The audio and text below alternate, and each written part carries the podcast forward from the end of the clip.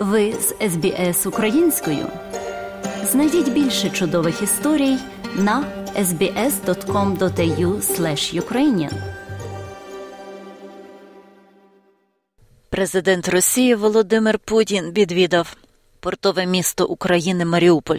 Це сталося лише через кілька днів після того, як міжнародний кримінальний суд видав ордер на його арешт, і дехто сприйняв це як стратегічний крок, який посилює сигнал непокори Заходу. Це відбувається в той момент, коли президент Китаю Сі Цзіпінь їде до Москви, щоб зустрітись з паном Путіним, викликаючи гнів Сполучених Штатів. Президент Росії Володимир Путін здійснив неочікуваний візит до Маріуполя. Його перша поїздка на окуповані Росією території українського Донбасу з початку війни. Президент Путін вперше відвідав Крим 18 березня з неоголошеним візитом, щоб відзначити дев'яту річницю анексії Росією півострова від України. Ці візити відбулися лише через кілька днів після того, як міжнародний кримінальний суд видав ордер на арешт російського лідера Марк Войгер, є директором магістерської програми глобального менеджменту та доцентом американського університету в Києві. Він каже, що це стратегічний крок президента Путіна. Well, we we got to admit that Putin uh, is really um, uh, the master of strategic surprises, especially... Що ж, треба визначити, що Путін справді майстер стратегічних сюрпризів, особливо коли йдеться про інформаційний простір.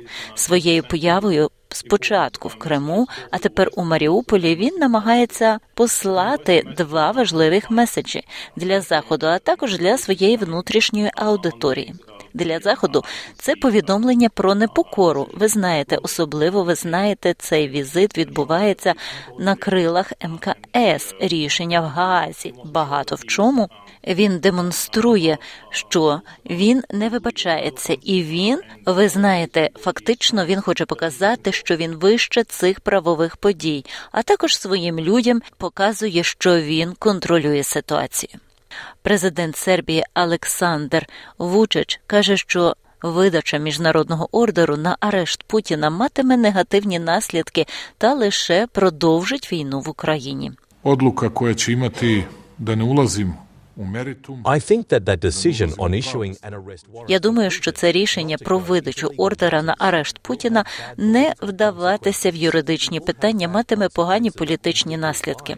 Воно матиме погані наслідки в житті людей і говорить про те, що мир говорити буде небажано, і говорити про перемир'я навіть про порятунок життя людей.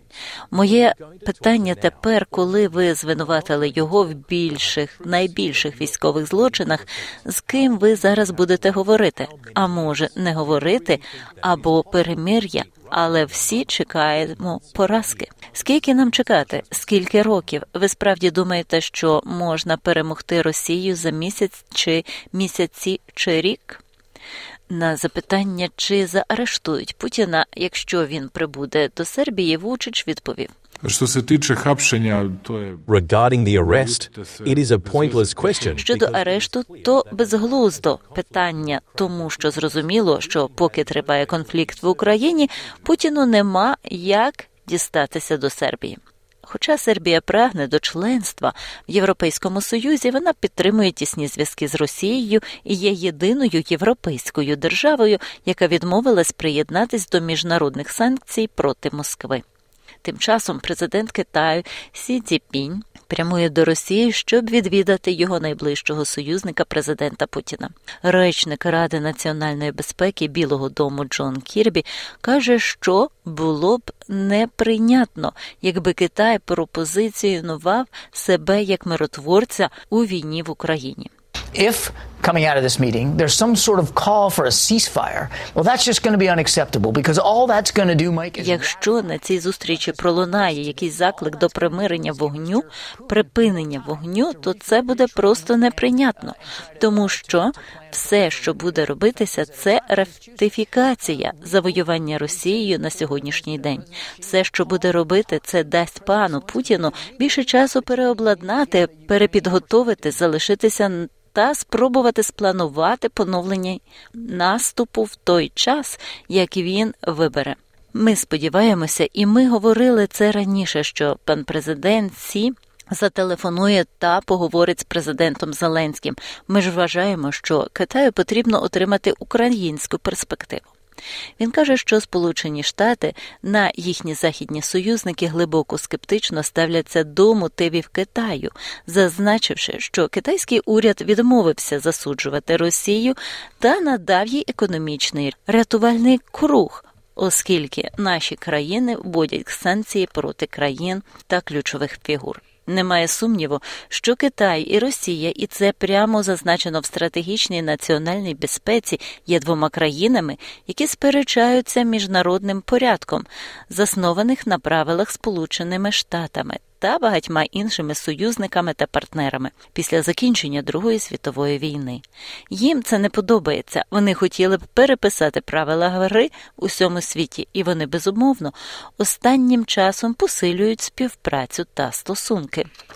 Хоча уряд Китаю закликав до спокою після вторгнення, це значною мірою відображає позицію російського уряду про те, що НАТО загрожує Росії своїм розширенням на схід, а західні союзники України посилили конфлікт, поставивши танки та ракети.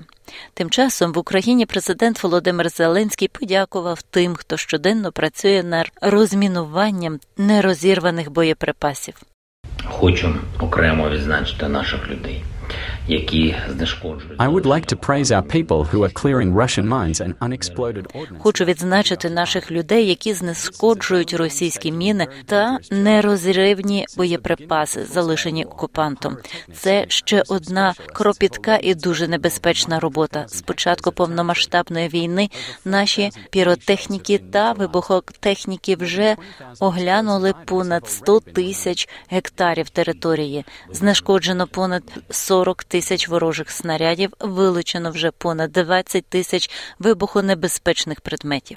А президент Туреччини Реджейп Таїп Ердоган та українські чиновники оголосили про продовження безпрецедентної угоди, яка дозволяє зернові надходити з України до країн Африки, Близького Сходу та Азії.